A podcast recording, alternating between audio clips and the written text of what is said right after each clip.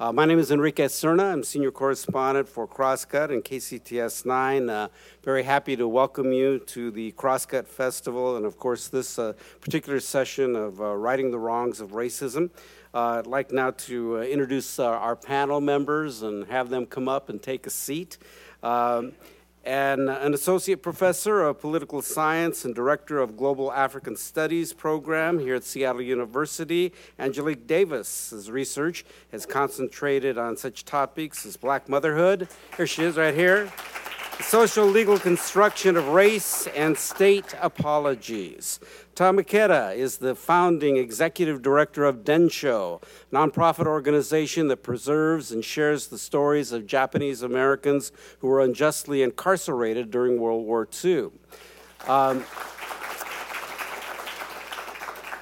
Natasha, is that Natasha? She made it, all right. Natasha Marin is a conceptual artist and an independent consultant, primarily focusing on digital engagement and community building. Her viral project, Reparations, explores the ideas of leveraging privilege for present day solutions to inequity. And rounding out our group of panelists is Mark Trahant former editorial page editor of the Seattle Post Intelligencer, a member of Idaho's Shoshone Bannock tribes. He's also the Charles R. Johnson Endowed Professor of Journalism at the University of North Dakota. And our moderator is my good friend Marcus Harrison Green, the editor in chief and co founder of the South Seattle Emerald. He regularly writes about social movements, juvenile justice, and American society, and please uh, welcome them all. And before we uh, get started here, uh, let me just thank our sponsors, without whom none of this would be possible the Bill and Melinda Gates Foundation, the Killinger Foundation, and our Race and Social Justice Track sponsor, Seattle Foundation. And Marcus, take it away. All right. Uh, again, thank you for joining us here today. Um, apologies to the audience. You know, from the start, if my voice starts to crack, I am not going through pu- puberty. I'm recovering from the flu. So, um, anyhow, uh, in this robust 45 minutes that have been allotted to us to talk about America's legacy of Native American genocide, slavery, uh, Japanese internment, and so many other things. Um, let's just go ahead and, and get started here with uh, how you know how can we actually redress uh, these you know systemic problems that we have with, with racism in this country when you know it appears that we are, are living in a very polarized atmosphere now. There's there's a recent Pew poll that was done where uh, it was 52% of Americans agree that reverse racism, meaning uh, racism against Uh, white folks are is just as prevalent, pervasive,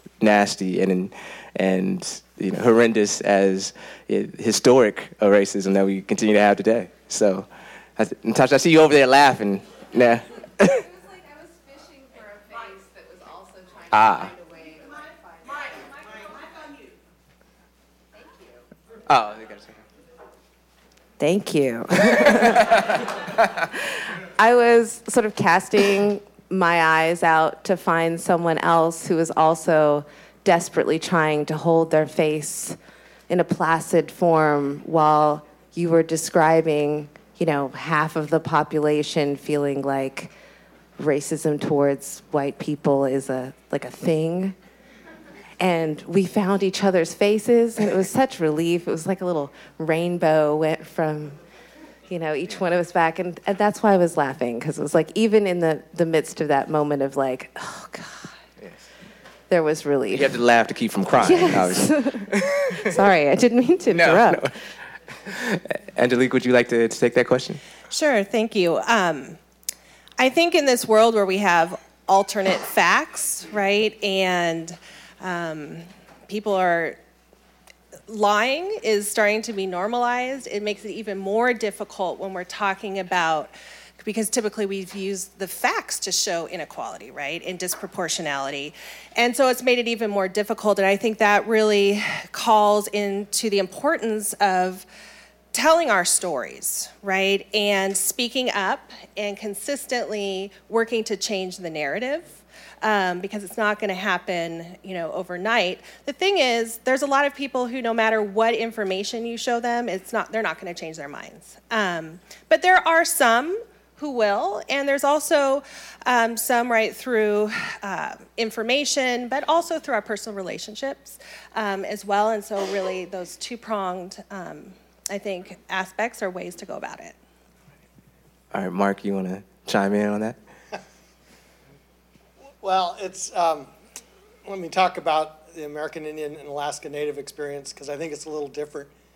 When you look at trying to get things right, it's basically starting with the premise that the United States needs to do what it said it would do. And it's not about looking forward, and saying, for example, uh, treaties were signed that identified certain things that the United States promised to do in exchange for millions and millions of acres of land. And getting that to even be acknowledged, let alone funded, is an extraordinary challenge. Tom? Yeah, I was just thinking, you know, from a from a Japanese American, is that working? Yeah, from a Japanese American standpoint. So when Japanese Americans were, were placed in concentration camps during World War II, and and you know, it was a, this this gross injustice, and the community knew this, but nothing happened for decades. And in the 80s, when uh, uh, you know, people started talking about this, it was, it was actually um, back then, this was in the 70s, 80s, you know, this, this view of, the, we actually called it the impossible dream to get a, a apology from the government. And the, the thing that strikes me in terms of today is as, as, as dismal, as, as daunting as the task looks, that's the way it felt for Japanese Americans back in uh, the early, you know, early 70s when we started confronting this, and to, to not give up. I mean, it took an incredible effort of, you know, of organizing, of confronting, and, and, and never giving up. And, and it actually made a difference. But it took 20 years for that to happen. Natasha, have you been able to process the absur- absurdity of the reverse racism claim? I don't think we should ever be able to process the absurdity of it all. Um, I mean, just in our introductory comments, I mean, that's enough for all of us to have a, a nice, good, long think, you know, just about what, what does this, what is this charade really about? You know, we're talking about lies and promises broken. Um, but was there really ever a promise that wasn't broken? Like, maybe the precedence is what we should be learning from. Maybe we should realize that, you know, you've been lied to, and you've been lied to, and I've been lied to, and you've been lied to, and you've been lied to. So maybe we need to stop looking outside of us for the truth. But then, I, I guess, like, you have these, these other countries who, who have had horrific uh, national tragedies and, and, atrocities. You have Rwanda that has that has as imperfect as it is has had a Truth and Reconciliation Act. You've had South Africa as imperfect as it is and remains has had a Truth and Reconciliation Act. I always say that it's, it's difficult to have that in America because so few people can agree on what the truth actually is. So how do we how do we have an agreed upon truth? How can we find a, a, a truth when it be, continues to elude us for these last 250 some odd years. I don't want to be like too esoteric, but I mean, please, I think please. everyone in here has probably had um, a relationship, uh, friendship, uh, romantic relationship, where you have experienced disappointment, you have felt let down, um, what you learn in your individual life experience is often that you may not get the kind of closure and reparative action that you need from this other person. Um, you may need to build your own for yourself so that you can continue. I think that's kind of what I'm talking about a little bit. Like at some point, we do actually have to stop waiting for the rude, entitled kid in class to have the epiphany. Um, I like to call this philosophy "Leave Becky Stupid," where, where in which Becky represents the superposition of um, of willful ignorance. and you just allow allow that con- to continue outside of you over there and you build your resources and collect your truth and your solidarity and you do what you can with what you have for the folks that are are awake already i'm actually not really interested in waking everyone up it's too it takes too much of a toll on me I, I wish I had you coaching me through my last three relationships. It sounds like.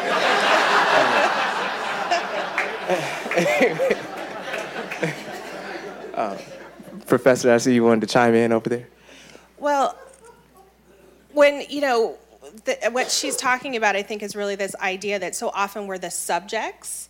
We're not actually the protagonists in telling our own story, right? And actually, the actors in the story, we're being defined, we're being told who we are. And so, you know, when we think about, um, you know, for example, with African Americans, there were apologies that were given for slavery and Jim Crow. Um, you know, conveniently during Obama's presidential campaign, so between 2007 and then right after his inauguration through 2009, seven states issued apologies. The U.S. Senate, um, as well as the House, both, but they were resolutions, but they actually didn't apologize, right? And so, in some ways, many people held this up as, oh, we're, there's racial reconciliation, this is so wonderful. But you know, the floor dis- discussions in every single one of these legislatures included discussions, well, we can't say apology because then it'll lead to reparations. Right? And some of them actually included disclaimers explicitly saying that this was not to be used for reparations. And so the language instead was profound regret. Um, you know, we atone for our prior sins. And by the way, we're not going to really do anything concrete about it. And you know, if we're constantly waiting for somebody else to define us the way we want to be defined, right? That's, we need to be working to change the narrative. What she said. and, and, and, Marcus, I just, yeah, I, I just want to uh, emphasize the importance of that. I mean, for the Japanese American community, you know, we were often told what happened and, and, and, and, and that we were spies and saboteurs, you know, during World War II. And, and during the redress movement, for us to have you know, community meetings like this where, where the community took back their story, we had uh, testimonies uh, from the community just sharing uh, family by family what happened. And that, and that changed the narrative within our community. I mean, we, we took our story back. And that was so important in, in, in, the movement to share those stories, not only with our community, but with others who would support us. And, and that gradually you know, changed things for us one part of the story that I think is essential to the American narrative is duality and the ability to hold competing ideas in your head. And I think that so often is lacking. And to me, one of the great examples of that is when Thomas Jefferson is writing um, notes on Virginia. That same week, he's digging up tribal people on his land trying to learn more, is his, his words about him. And that duality of, on one hand, throwing these noble ideas out and saying this is what we're about, and on the other hand, something as despicable as digging up graves at the same time, I think defines the American experience in so many ways. Yet when we want to have conversations, it's about all about one end or the other without idea of du- duality and how both are true and both. For example, um, here in the Northwest, um, we went through the really tough, tough time with the Boldt decision, where a U.S. judge said treaties said what they said they said, and that when tribes said that they have a right to salmon, it's clear, it's in the language. This is what's going to happen. Treaties have to be interpreted by the people who signed them as what they thought at the time of the signing. Yet that narrative doesn't get across the country. People saw, uh, didn't see what happened in Washington State before Boldt they didn't see what happened after Boldt, and it didn't become part of the national conversation. But we need more of those moments where, because something rises out out of these conflicting values, and there is some sort of resolution, people need to learn from that as well. Okay. Yeah. you talked about the duality and then this complexity that that um, you know we face around this issue. And, and my favorite my favorite author of all time, James Baldwin, said, "America is a place where nuance and complexity goes to die, oftentimes." um, and it seems anytime you hear about the word reparations, it's it's, it's something that can be very triggering to, to folks, right? As I stole that line from you, Natasha, so thank you. But um, but no, but and so but we have had you know situations in that we've had incidences in, in this um, in this country where um, whether it's the 1988 uh, Civil Liberties Act where you know it gave 100,000 Japanese Americans you know some uh, financial adjustment and, and, an apology for uh, interning uh, them during uh, World War II. You've had um, just most recently uh, where the Obama administration has settled 3.3 billion in, in lawsuits with um, with the native tribes but when it comes, it, it, seems to more of a large scale redressment. Um, how is it possible to ever sell fiscal policy? How is it ever possible to not for people not to assume that it's a zero sum game? That if you know these people, you know, quote, you know, quotation marks, you know, get something, then I'm losing something. Well, and to be clear about those land settlements, they're all modern deals that went bad. Yeah. They're not ancient there are things very recent that, and they're paying 30, 40 cents an acre for um, some cases, some of the land. So it's, it's really a pretty raw deal all the way around. And the reason the Obama administration moved on it was because they could take out a pot of money that didn't require congressional approval.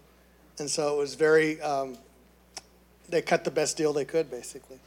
Uh, on the larger question, though, um, I mean, you can't do any math at all and see where this country's riches came without looking at its two original sins and genocide and slavery. And if you take any kind of equation from that point on, the cost of reparations is higher than the United States is worth. Word. Anyone else on that?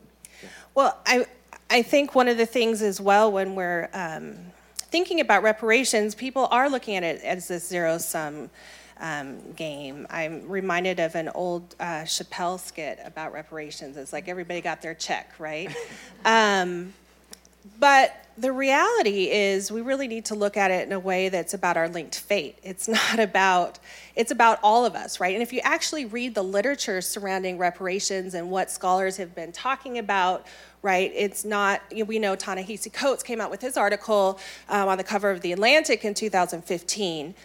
But, you know, for hun- over 100 years, there have been different scholars, mostly um, black scholars, calling for reparations for Jim Crow as well as slavery. And you know, they're not always asking, there's different theories, right? Like there's ideas that it could be things that would improve society, right, as far as education, healthcare, right? That they don't have to necessarily be something that's, you know, an individual check to certain people and that we have to determine that this person was actually a descendant of slaves, right?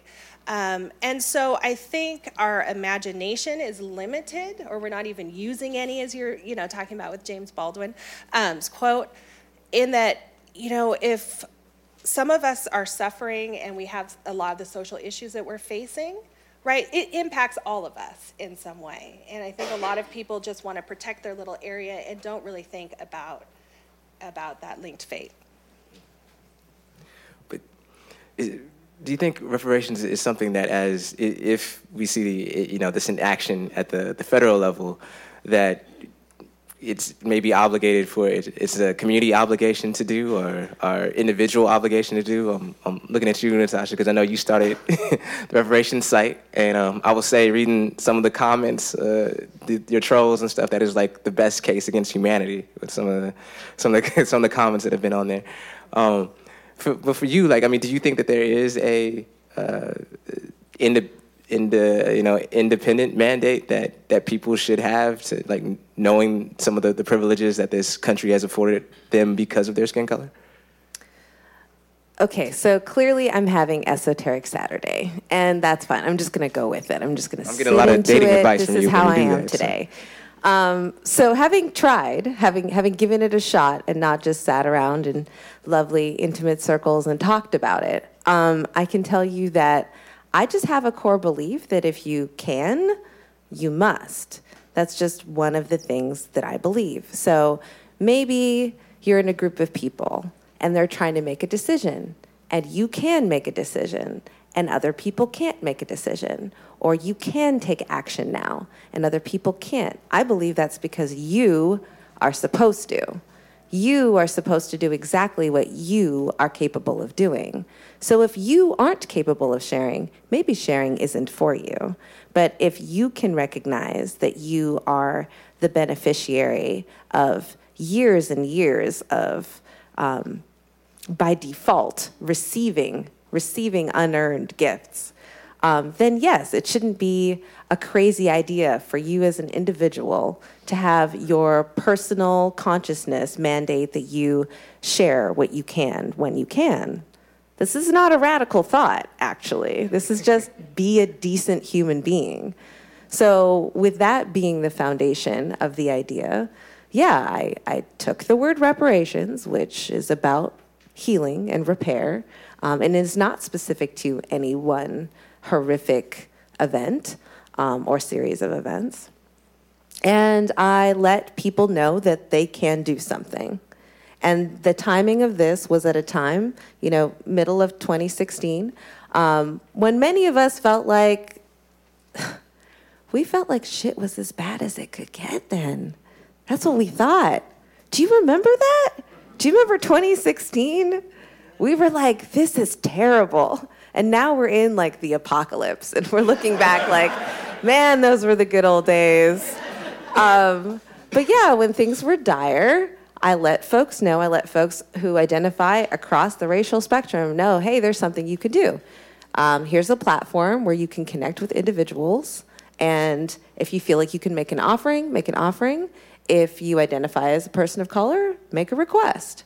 And, you know, like over 100,000 people in like the first few months all over the world participated. And it still continues today in a different form. It's a, it's a group on Facebook, it's a closed group.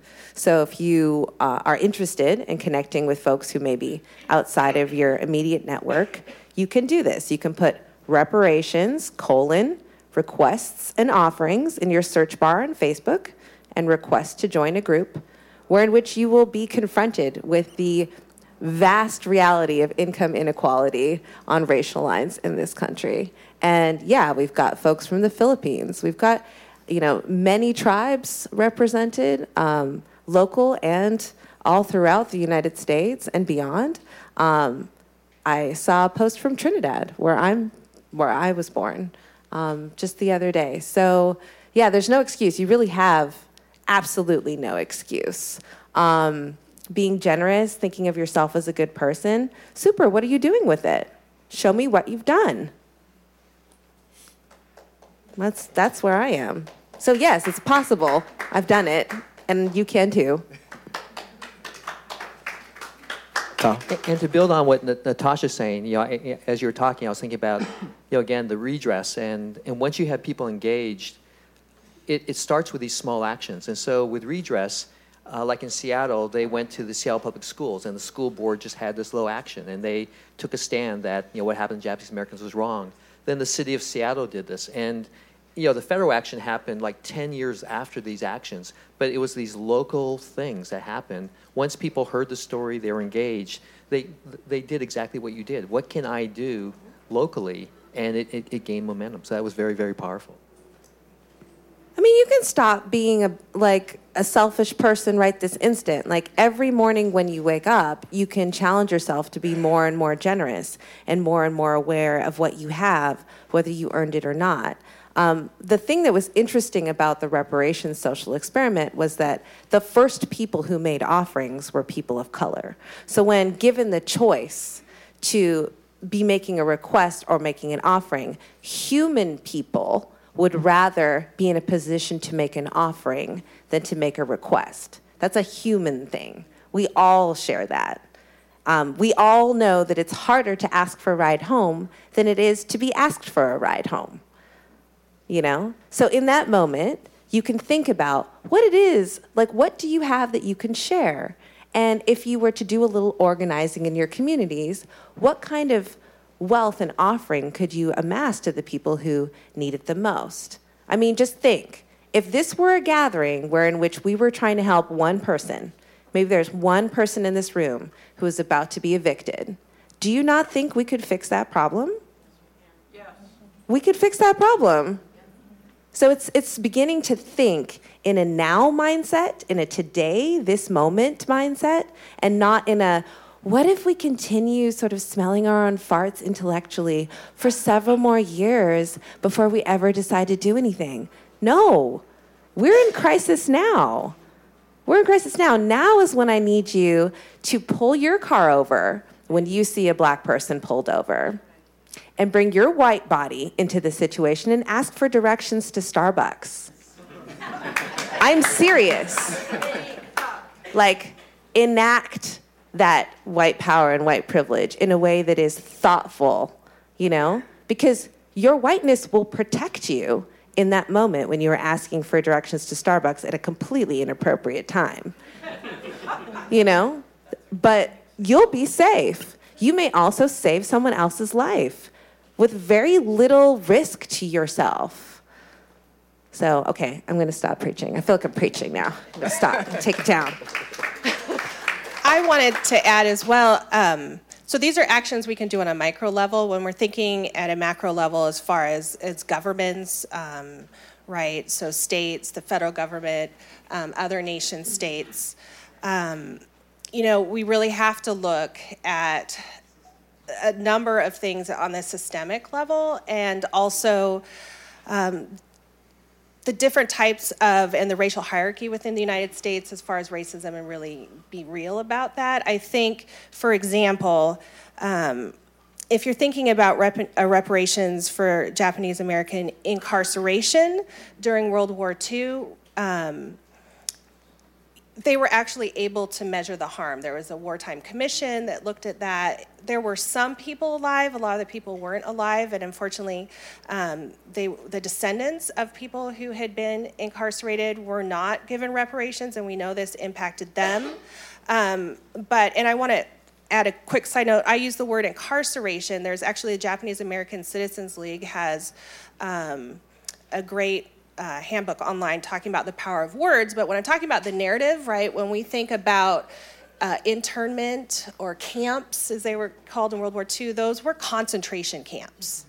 Right? They weren't internment camps. If you actually look at the the level, uh, the language, and if we think about what was happening in Nazi Germany, those were death camps. Okay, and so we need to be specific in the language because the government is using this language or this master narrative, which hides how serious what is what is happening, right? And so, you know, again, we're thinking about reparations for slavery, right? They're descendants of slavery. We're thinking about uh, reparations for genocide against Native American and all the line. I mean, the amount is so huge. I think often. Um, you know that makes a very different type of discussion and not that those things don't need to happen or as you're saying even the government following through just on what it promised um, but it, it's very different when we're thinking on a macro level, right? And so we may be able, for example, to measure uh, descendants of uh, people whose parents suffered under Jim Crow, right? Because some people are still alive. And we can, there's a lot of of academics who've studied the economic impact of slavery and the lost wealth. And I'm, so I'm not saying that those things can't happen, but we have to think about why some groups get reparations and some don't. And then also, um, I would say, particularly anti blackness in this country, and, and also um, just complete disregard for the fact that we're on native land. Word. no, but I, I, I do want to say something. I want to say that, so when we talk about the macrocosmic, people um, become people. And what happens is the problem is so big that you feel like you could do nothing about it. You feel um, powerless.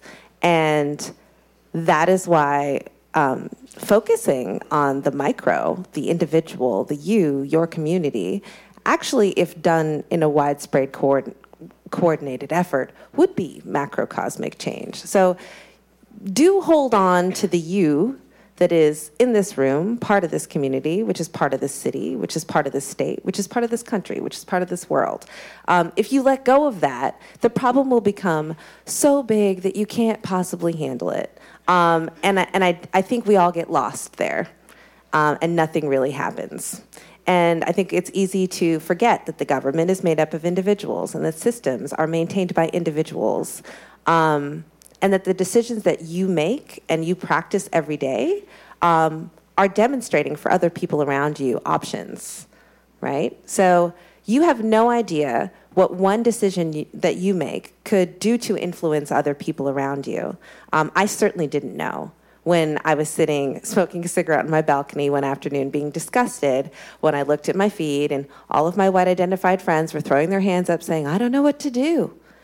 And I launched the Reparations Project. But I will tell you that three years later, I'm still getting notes from women who have escaped domestic violence because of the Reparations Project. That may not make a big impact on, say, like everybody in this room, but I'll tell you what, to their kids, it, it probably changes their lives um, and how they feel in their in their homes with their families. Just knowing that your mother is safe. We all had, you know, everyone has parents. They may not be alive, but that's a human experience. And so remembering that we're people is what's going to save us. There, no, there's there's actually no way to make up for Japanese incarceration. And there's no way to measure it either. I actually don't think it's possible to measure when the hurt started and when the hurt ended. Oh, you should be done now, by the way. I hope that's all wrapped up for you. That's impossible. You can't do that. Um, you can't contain pain like that. But you can be a better human today. You can. And that's reparative action. So. Thank you. Mark, you had something to say? Sure, and I'll actually go back to the macro, sorry. there are two things that I, I spent most of December on the island of Dominica, and we think now about things of the past, but our building case for new reparations has started in ways that we're only beginning to uh, uncover. This island, 25% of the people are talking about leaving and they're leaving for one reason climate change. And the reason they're leaving is because of our energy consumption and the way we deal with the world. And when you think, I mean, one of the things that's just striking to me about the immigration debate is it's all looking backward. Hardly any of it's looking forward to the challenges we have throughout the Eastern Caribbean. People are saying, we can't live here anymore. Uh, I talked to kids who said, I will never go through that again, talking about Hurricane Maria. And um, that's just the beginning. The second point that I want to make also on a macro scale is that we've got to start talking about the structural problems with American democracy that are so profound that they started at the beginning. And I'll just give you a couple numbers. Um, so when the, the Great Connecticut Compromise was put together in 1789 between the small states and the big states, uh, the smallest state was Delaware, the largest state was Virginia. Virginia was 8% of, or Delaware was 8% of Virginia's population. Today, Wyoming is three quarters of 1% of California's population. You can take the smallest five states and it adds up to 3.4 million people, which is less than the population of Puerto Rico and 10% of California. Yet they have 10 United States senators and five members of the House of Congress. Until we look at some of the ways that we govern ourselves and come up with uh, one that is a representative, because I don't think the country, I think the country could get this right, but there are so many institutional barriers to having that work.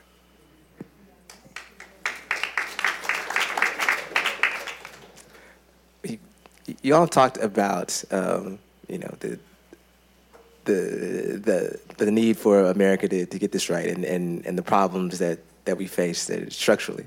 But how, uh, I guess just, just like just like individuals, countries are what they believe, right?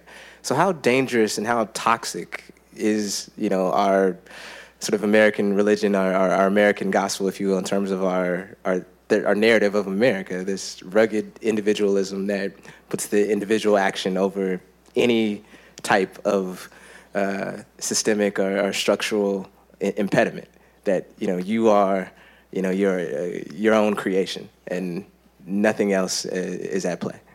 and it's stories that were never true. For example, here in the West, people talk about the individual narrative of the individualist building a society on their own, when from the very beginning, because of water, it was always a shared enterprise. Nobody could do it on their own and never could. Uh, we have these stories about the West with crazy uh, gunfighters and stuff that are part of our, our history of violence. Yet there were more lawyers in the West than there were gunfighters. And that, to me, is a scarier thought.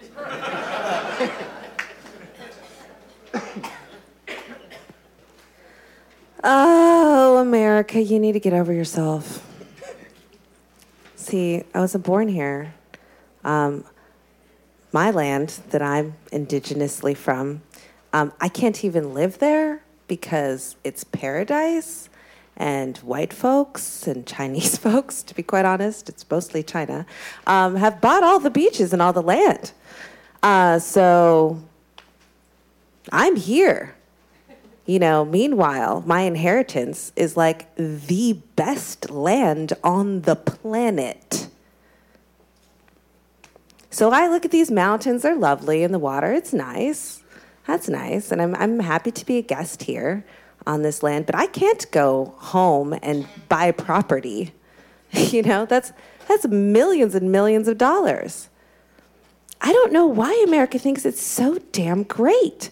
Why do you want to be great again? How about be great for the first time? Why, why is that not a goal? Because what I don't think most Americans realize is the rest of the world is looking at America like, leave Becky stupid. The rest of the world already knows we're inter- interdependent.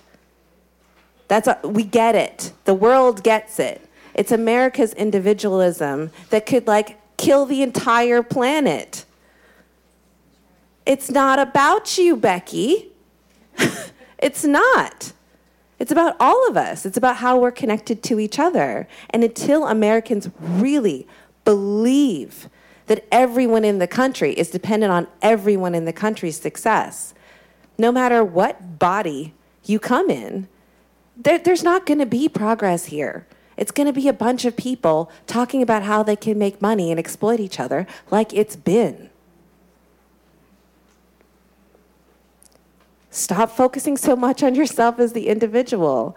You know, ancient cultures already know and have already known, ancient humans all over the world know that we depend on each other. That what we do together is important, you know, and matters. But if we're all tearing each other apart, like if we decided to have an oppression Olympics for your, you know, entertainment, nothing would come of it. We wouldn't build anything together. We would just be tearing each other down. So I my America take is like America get over yourself. Get over yourself. It's not all about America. Be curious about other places. Travel. Some of these problems that we have in America have been solved elsewhere.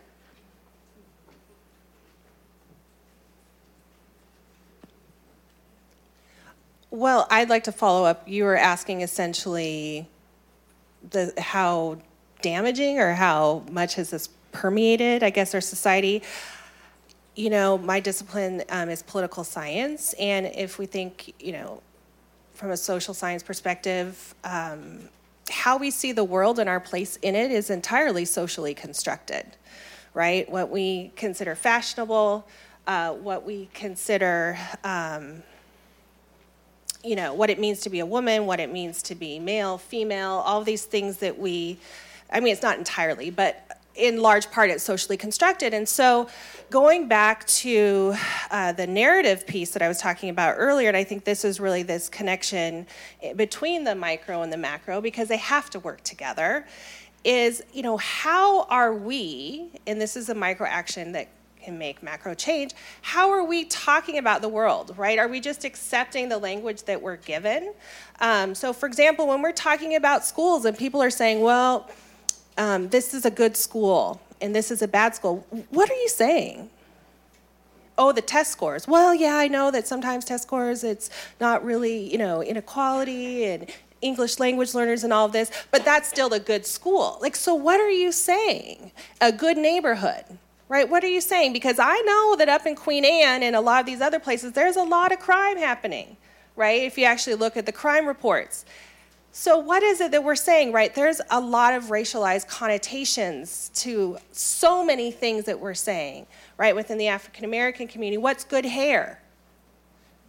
Right? I don't allow my girls to talk, we don't say that. Um, and so we really, you know, need to think about the language that we're using and even how we're perceiving what we're, you know, our actions within that and always question.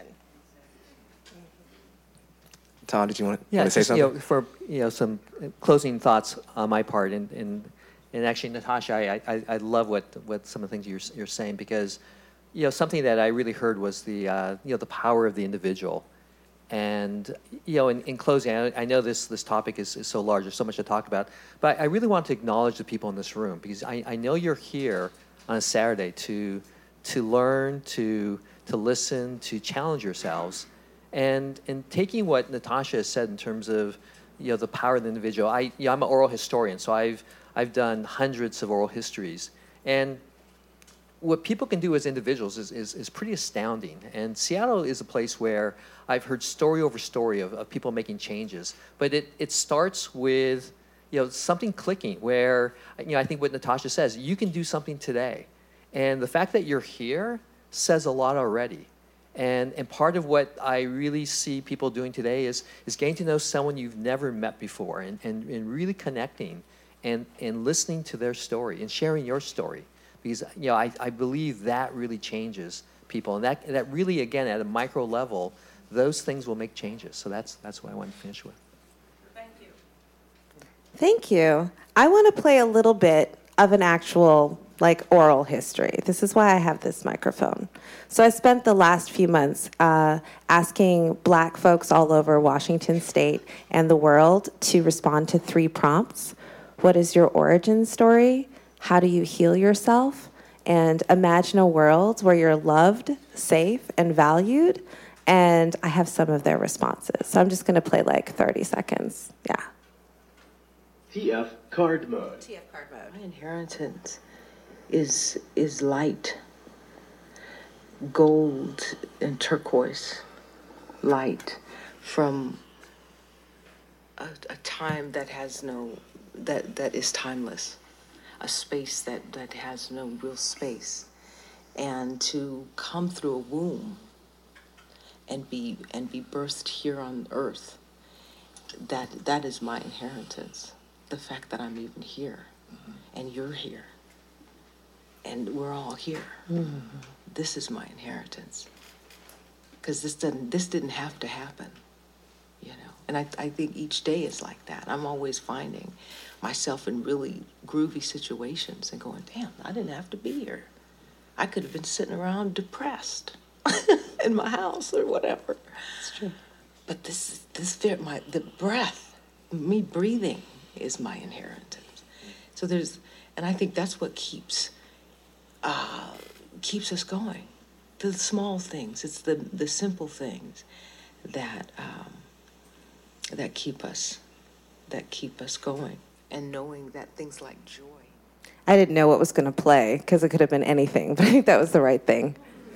I think that's the perfect way to end it. Whatever y'all pay, what, $75 for a ticket? It was not enough for, for this panel. Can, can we please get a uh, round of applause for this wonderful panel? Thank you.